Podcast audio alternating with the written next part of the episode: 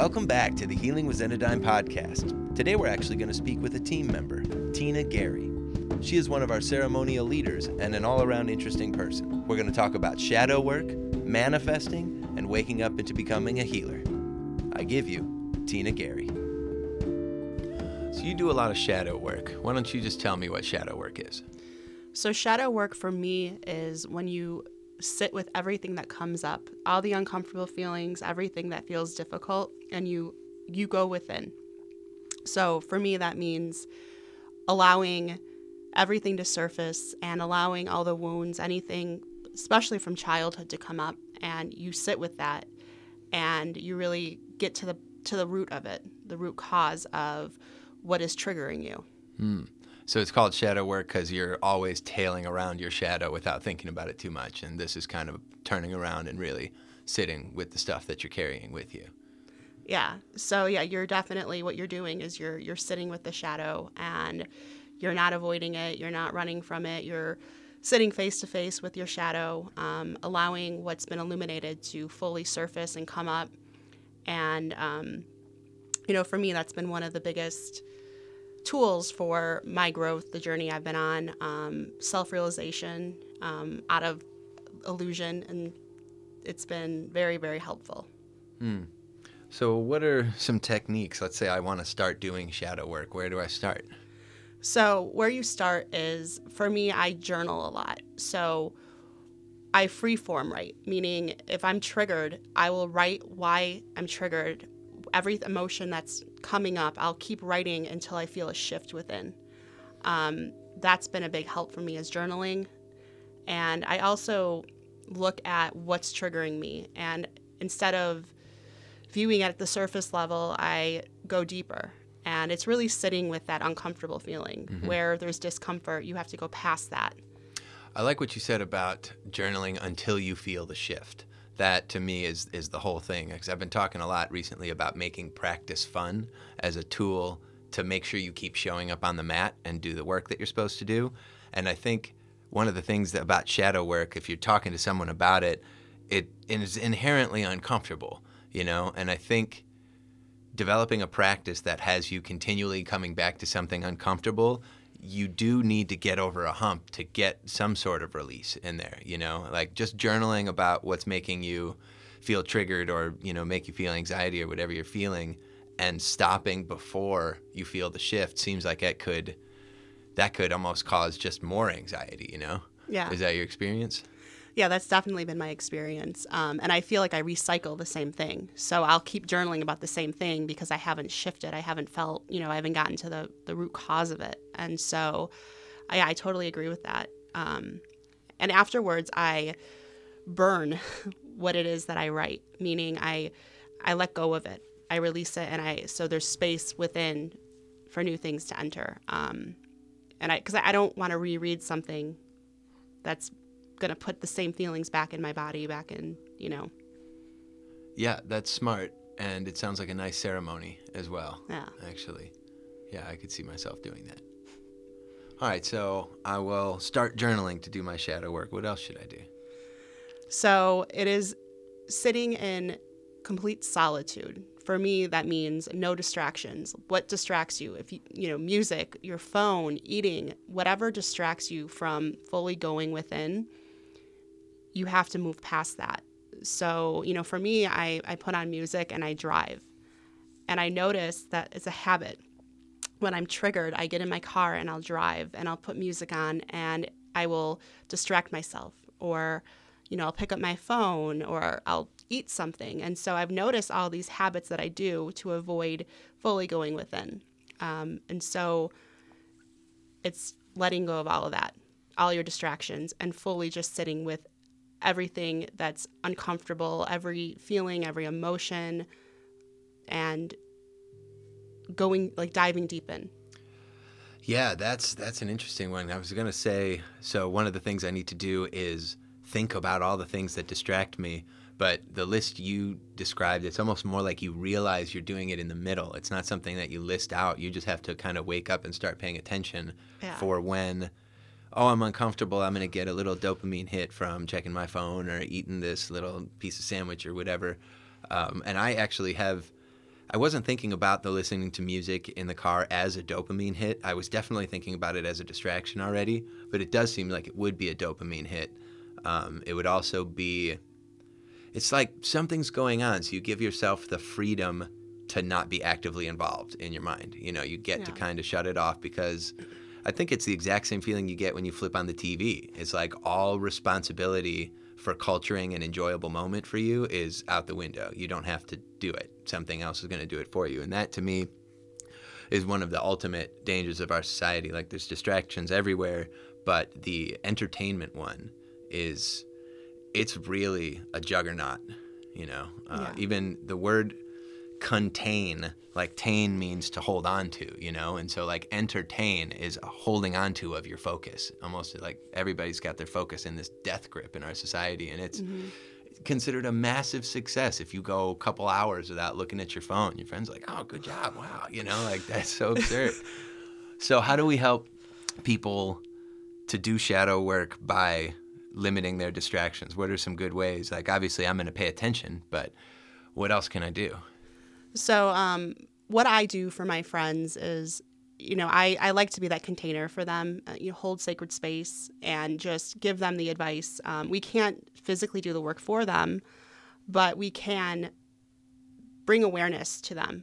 Like if someone comes to us for help, we can be, you know, that awareness that they may not be fully, you know, aware of in themselves. So for me, I I'll give the I'll share what I've done, what's worked for me with people. And so I'll, you know, I, I try not to tell people what to do, but really solitude, you know, really being in solitude and just they have to go inward and they have to be ready for it to fully, you know, we can't we could only do so much. And um, holding space is one of the biggest things i feel like we can do is be that sacred container for them I love you using container in a beautiful, positive, sacred way. Uh, it's wonderful because I was thinking about it in terms of entertainment and like, you know, claws almost like, I don't want to be contained. Let me be free, you know, but a good, warm hug really is a nice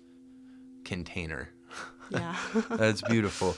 So you show up for your friends, obviously. Um, you lead by example, and that's isn't that the way, you know? Because especially when you're doing something, I mean, leading by example is the best way to teach anything, really. Uh, but when you're doing something that is so difficult personally, doing it in front of other people and talking about it is such a sign of vulnerability that I mean, in our social world, you do put up walls against all kinds of stuff, including people, you know. And one of the quickest way to bring those walls down is to show vulnerability.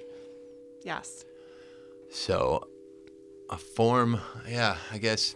All right, so a form of shadow work is showing vulnerability. There's something in that. I think once you do your shadow work well, then you get to start showing vulnerability, you know. So, once you do your shadow work, then you can show vulnerability and then you can start building conscious relationships. so, I am going to start a relationship with a new person. How do I go about culturing a conscious relationship with that person? Um, so my my thing, what I've learned um, from my experience is has been um, when you're in a good place. You know, you've done your shadow work. You're you're still. You don't have to be at this like. There's no X marks the spot of where you need to be. But when you're not looking to fill a void with somebody, you're not looking for love outside of yourself. That's a good place to start. Um, because when we look for love externally, and we're looking to fill a void, that's when we repeat the same karmic cycles. And we're not fully aware of what void we are. So the shadow work really does help figure out what the voids are. Um, and so with the conscious relationship, you know, we're able to use that person as like a reflection, as a mirror. And um, that's how we really grow. Like there's so much growth with relationships. You know, any relationship that we have with our friends, with our family, with a, you know, a partner, with our children, it's such a huge, you know, everyone's a mirror for us if we look at it that way. And we end up being mirrors for them. Yes. And so, if you come into the relationship looking for love externally, then you end up placing expectations on someone, and then you're. Would you go so far as to say you're being a poor mirror for them? Um, I, I feel like it would just be a lot of unconsciousness. Um, because I mean, you're still being. What's happening is they're still going to reflect back your wounds. Um, you may not fully be aware of it, but I feel like a lot of times we we get in this like victim mentality when we're, you know, looking for something validation, anything externally, um, because we're placing all of our power in the other person, and so we're kind of, it gets us in that like victim victim consciousness that you know powerless and we're maybe una- unable to be fully aware of what's going on So I've been talking a lot about the Eightfold Path of Yoga recently, and it's just been a real treat because I've heard the yoga, the word yoga, geez, thousands and thousands of times, and it's never made more sense to me than it does after studying the Eightfold Path. You know, um, basically, it says you start with practicing nonviolence and truthfulness and non-stealing, non-attachment. That's all things to the external world. And then you move on to purity, cleanliness of mind and body, optimism for self, uh, study and introspection. That's basically taking care of the inside, you know. And then you move on to the asanas, the postures, the thing that everybody in our Western world thinks is the whole summation of yoga, you know. yeah And after you do this practice of how you greet the world outside, practice how you greet the world inside, and then you perfect your, well, you work on your body, work on your breath, work on your senses, concentration, and meditation. To me, that it's called the Eightfold Path of Yoga, and the last thing you do is bring it all together. To me, it's, I see it almost as like a geometrical system, like a hierarchy of complexity of the self and it starts with this big old box at the beginning, which is pretty easy, and that's how you treat the outside world. The mm-hmm. next box is a little smaller, and that's how you treat the inside world, and then perfecting the body and the breath control and withdrawal of the senses. And once you get all these boxes stacked on top of each other in good order, you almost get this like pinnacle or pyramid of light at the top of your true self, and it shines real bright. And that's when you have it to me. You know, that's when you have understanding of your relationship in the world, your relationship to the universe, and real comfort in your existence. And I think that's when you're supposed to start a relationship with someone, you know, hopefully someone who has stacked their blocks in some similar way. Um, but I've been in a lot of relationships where I have not, neither of us have had that. We've had some nice form of it. You know, I've been on the path of, I guess, self healing and enlightenment for a while now. Um, and I don't profess to have my pyramid of light in total order, but I do know that I reach it pretty often now. And the way that I am leading myself in my relationships with everybody is completely transformed. It is lighter, easier, more fun, you know? Mm-hmm. And I'm still really happy being alone. Hmm. It's been nice. Okay. Teach me how to manifest. So manifestation is um, it's something that I've been told that I have the ability to manifest things very quickly, and I, you know I don't view it as like luck or anything like that. I, I'm in the vibrational match for what I want to bring into my reality, and so I'm very conscious of the thoughts I have, and I'm very like aware, self, you know, self-aware. I feel like self-realization, self-awareness is huge when manifesting because we have to be at the exact vibrational match for what we are looking to bring into into our reality. Um, so if you, let's say you're you want more money, um, but you're constantly your your thoughts aren't and your thoughts aren't in alignment with what you are saying. So you're saying how you, you know, money you lose money very quickly, and you're constantly complaining about money. You're going to keep manifesting that experience of not having enough money into your reality. So, one of the things I need to switch is positive self talk. Yeah, positive self talk um, is definitely a huge one. And everything is kind of like in alignment with it. It's not just about your self talk, it's about, you know, what we put into our body. It's about, you know, what we do on a daily basis, the habits we have. Um, it all contributes to what we're looking to manifest. Um, and so it's not, and it's not something that you could just do one time. It's like a lifestyle.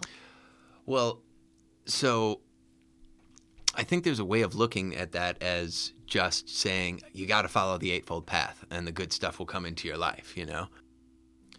So when you think about manifesting, do you see it as kind of perfecting your vessel and then your vessel will just guide you where you want to be? Or is it like an actual act of will saying, I want this, and then the universe responds to your will?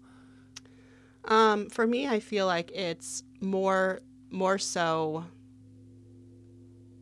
the perfecting my vessel and more being at that vibrational match for what you know what my being aware of what my vibration is what i'm bringing into my reality um, because i feel like we're constantly manifesting. We may not be aware of what you know that we are manifesting but everything coming into our reality is a form of manifestation of what we're thinking. You know our thoughts become our actions you know and our actions are kind of what really brings forward the things that we are, you know, that we bring to us, good or bad. Absolutely, and I, I really do resonate with the um, the perfecting your vessel option. I think the universe responding to your will seems like a, a weaker form of the idea. You know, mm-hmm. the um, perfecting your vessel, especially if you picture a boat on the water, and you perfect the vessel, so you're giving off, or I guess you're experiencing this level of vibration and if the universe is going to respond to you and draw you to a certain place, or rather, you cut a certain path through the water because of your vibration, um, if you are being drawn to like vibrations, and it's almost like a magnet, you know, mm-hmm. pulling you to what you get for being who you are, you know. Yeah. I like that very much. And so, yeah, sometimes the the idea of manifesting gets like thrown around without the work behind it, you know, the mm-hmm. perfecting, following the eightfold path, getting your pyramid in order. Like that to me is real manifesting. And mm-hmm. the whole like say you want something and you know, crumple up a piece of paper and you get it, you know, that's always that's always seemed hollow to me, you know. Yeah. Hmm. Hmm. I need to manifest some food soon. um, so, how did you come to the rite of womb? I knew it's something that I needed to receive because I had to pass it to as many women as I could. And so that was my intention behind it. Um, it, it just kind of fell in my lap. And um, yeah, and so I received it. And, you know, it was just such a blessing to receive it. Um, and the, the shaman who passed it down to me. You know, she's this beautiful woman, and I've learned so much from her. Um, and the ceremony was so beautiful, and so that's just that's something I'm very passionate about, and I feel every single woman, regardless of what age they are, will benefit from it. The rite of womb is the 13th rite of the Kea. It is um, the the right that all women have. It's to um, release the pain and suffering that we carry in our womb and to free ourselves from it. And so there's been generations of women um, who have done this, you know, and it's just, it's such a, I feel like such a beautiful thing that connects us all. Um, and so the ceremony itself is when you do receive it, um, the person giving it will give it to a woman, and then the, that woman who receives it will pass it and give it to another woman. And so it's kind of like a domino effect where each woman gets to give it to some, you know, another woman that's in the circle. Um, and th- there is more um, to it, like after you receive it. The 13th rite coincides with the moon cycles and the menstrual cycles. There's 13 moon cycles and 13 menstrual cycles. And there is um, the initiation after you receive it of giving your blood back to the earth as an offering. And so I feel like that is such a sacred way to connect to the earth. And I feel like that's something like a lot of taboo that women fear, you know, talking about their menstrual cycles. And there's so much um, just repression behind it. And I feel like it's something that, you know, women don't talk about and they're, they're not freely, they don't feel comfortable because society has kind of made it like shoved it in this little neat little box and um, uh, personally i feel so much connection to my body and i'm able to really like my body is so in sync with the moon cycle and mm. that's that's something that I feel like is just such a beautiful, beautiful thing. And um, the Munay-Ki are the shamans in Peru are the ones that founded this, and it comes from the jungles in Peru, and you know it goes back to you know the lineage of um, yeah the, the lineages and it's, it's been going on for like generations and yeah so it's been just a beautiful thing that I think every woman should um, experience. It sounds really beautiful, especially the once you receive the rite, then you are bestowed the honor of sharing it with other women. It's it's really Yeah. something. Do you want to talk about waking up into being a shaman or waking up into being a healer? Um, so I feel like with waking up into being a shaman, um, it's kind of like this like deep remembrance of my past lives, like familiar, you know, like even though I things have just come to me, like I've done things and, you know, certain things, or I've known things that it's just like this deep remembrance when I do finally experience something or I'm around, um, you know, I, I see different things. Um, I was able to.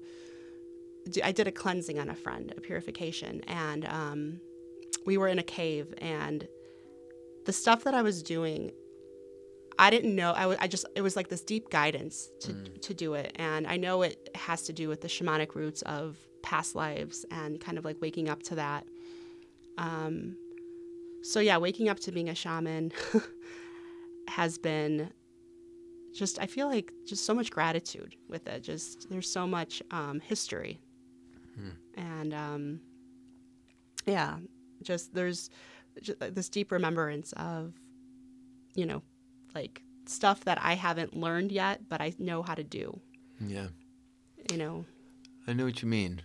I uh, I had an experience. I believe I was 22, and I had a friend come over, and I had not seen him since high school. We- You know, we were never real close, but he came over because he was having a bad time, and he knew that I was someone to talk to. You know, mm-hmm.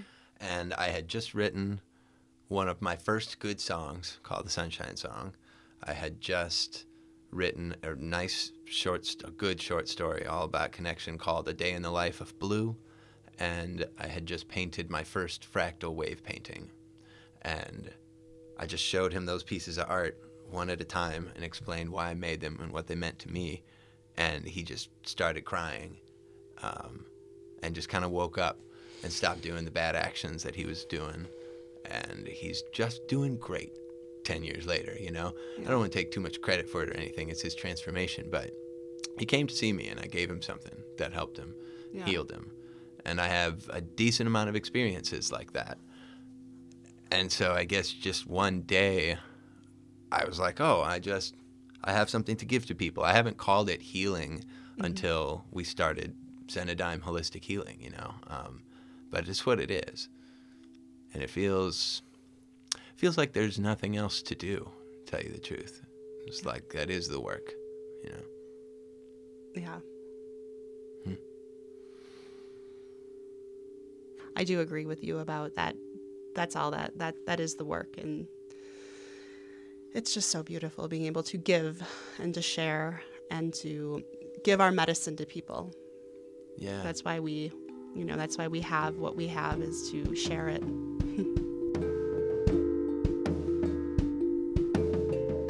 Man, I like talking to Tina. As I said before, she's a prominent team member. So, if you'd like to talk to Tina as well, you can find us at Zenadime.com. Thanks for listening.